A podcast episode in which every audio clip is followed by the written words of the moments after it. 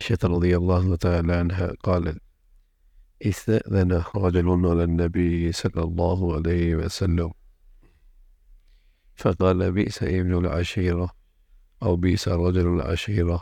ثم قال ائذنوا له. فلما دخل إلى آخره هذا عائشة فرماته رضی اللہ تعالی عنہ ایک شخص پیارے رسول صلی اللہ علیہ وسلم سے ملاقات کی اس نے اجازت دی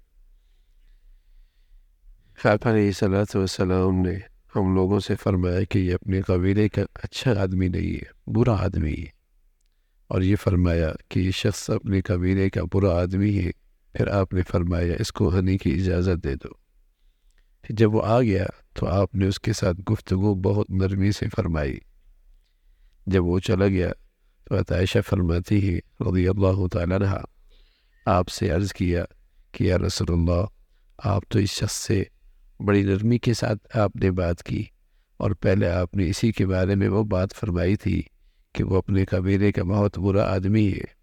آپ نے ارشاد فرمایا، اللہ کے نزدیک درجے کے لحاظ سے بدترین آدمی قیامت کے دن وہ ہوگا جس کی بد زبانی اور سخت کلامی کے ڈر سے لوگ اس کو چھوڑ دیں یعنی اس سے ملنے اور بات کرنے سے گریز کریں۔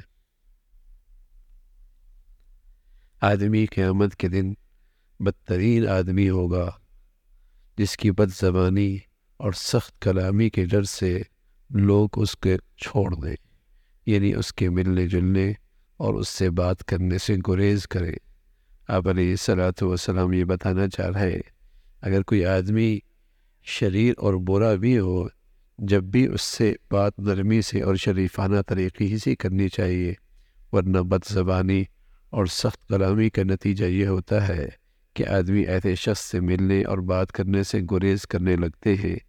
جس شخص کا یہ حال ہو، اللہ کے نزدیک وہ بہت برا آدمی ہے اور قیامت کے دن اس کا حال بہت برا ہوگا۔ حضور علیہ صلاحت وسلم کا یہ ارشاد ہے۔ اس میں بہت ساری باتیں ہیں۔ ایک تو آپ نے اس شخص کے آنے سے پہلے اس کے برے ہونے کی اطلاع دی۔ اپنے پاس والوں کو اس لیے اطلاع دی کہ سب لوگ اس سے محتاط رہے اس سے محتاط رہے پہلے سے خبر کر دی کہ یہ آدمی ایسا ہے تاکہ لوگ اس کے سامنے بات کرنے سے اور اس کے ساتھ کچھ بھی کرنے سے محتاط بات کریں۔ کوئی ایسی بات نہ کر بیٹھے جو کسی شریر اور برے آدمی کے سامنے نہیں ہونی چاہیے۔ وہ آدمی آپ کی مجلس میں آ رہا تھا۔ آپ نے فرمایا، یہ آدمی برا ہے۔ تو بس اوقات مجلس میں ایسی بات ہو رہی ہوتی ہے کہ سمجھتے ہیں کہ سب حضرت کے معتقد ہیں اور سب حضرت سے محبت کرنے والے ہیں اور سب ہی شرفاء میں سے ہیں۔ تو آدمی بھی تکلف مختلف قسم کی باتیں کر دیتا ہے۔ جو شریر آدمی کے سامنے اور برے آدمی کے سامنے نہیں کرنی چاہیے۔ تو حضور علیہ صلاۃ وسلام نے پہلے سے بتا دی کہ یہ شخص اچھا نہیں ہے، اپنے قبیلے کا برا آدمی ہے اس لیے اس کے سامنے بات کرنے میں احتیاط کرنی چاہیے اور اس میں خیال رکھنا چاہیے۔ اور ایسے کسی مسئلے سے کسی شخص کی برائی سے دوسروں کو خبرکار دینا یہ غیبت نہیں ہوتا۔ کسی مصلحت کے تحت کسی شخص کی برائی کا تذکرہ کر دینا یہ غیبت نہیں ہوتی۔ یہ مصلحت پیشی نظر تھی۔ مثلا آپ کے پاس ایک دکاندار پہ ایک آدمی آیا اور اس نے آپ کو پہلے بھی آپ اس کے بارے میں جانتے ہیں کہ وہ آدمی آہد کا اور بات کا یا دیانت کا صحیح آدمی نہیں ہے۔ آپ نے دوسرے کو بتا دیا۔ بھائی اس کے بارے میں ذرا خیال رکھنا۔ اس آدمی کے بارے میں خیال رکھنا۔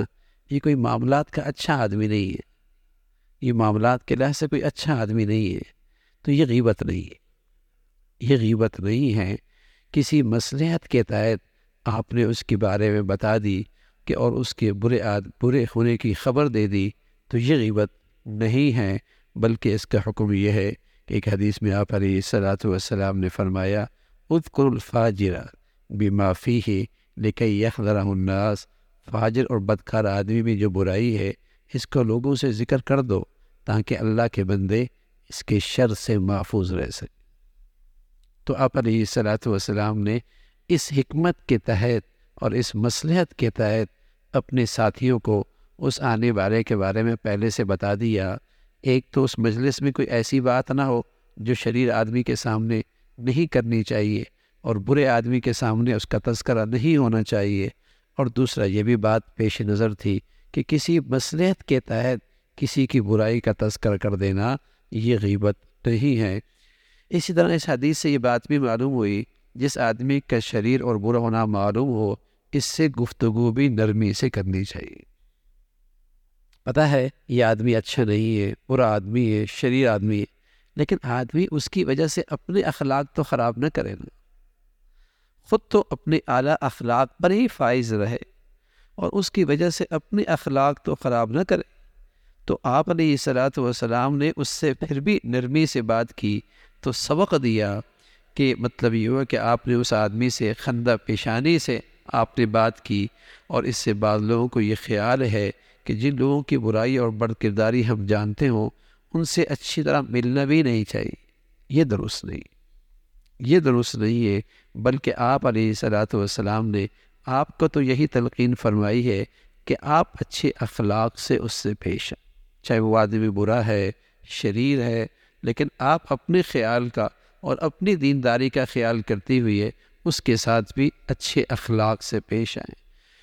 تیسری بات عائشہ رضی اللہ تعالیٰ نے جب حضور علیہ صلاحت والسلام سے دریافت کیا کہ جس آدمی کے بارے میں آپ نے خود فرمایا کہ یہ آدمی برا ہے، اس سے آپ نے ایسی بشاشت سے کیوں ملاقات کی اور کیوں بات چیت فرمائی؟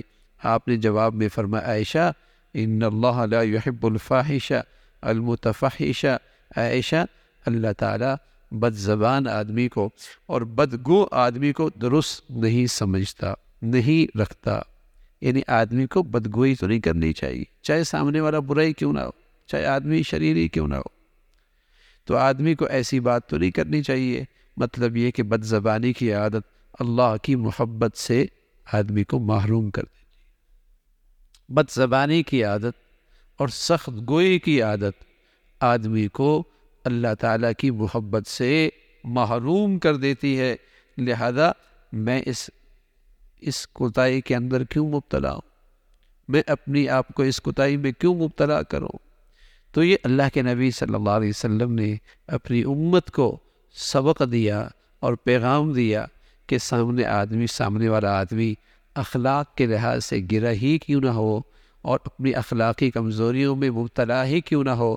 لیکن آپ اچھے اخلاق سے بات کریں اور اچھے رویے سے اس سے بات کریں اور آپ کا ملنا اس سے اس نے اخلاق کے ساتھ ہو اور آپ کا وہ آپ کی بول چال اس کے ساتھ نرمی اور اخلاق کے دائرے کے اندر ہو، ورنہ اس کی وجہ سے آپ اللہ کی محبت سے معروم ہو جائیں اگر آپ نے اس کے ساتھ وہی بد اخلاقی کا رویہ اختیار کیا، بد زبانی کا رویہ اختیار کیا، بد گوئی کا رویہ اختیار کیا اور سخت گوئی کا انداز اختیار کیا، تو نتیجہ یہ کہ آپ اللہ کی محبت سے محروم ہو جائیں تو اللہ تعالی ہمیں اپنے نبی کے پیارے اخلاق کا حصہ نصیب فرمائے اور حسن اخلاق کی دولت عطا فرمائے۔ اللهم لك الحمد كله ولك الشكر كله اللهم لك الحمد كله ولك الشكر كله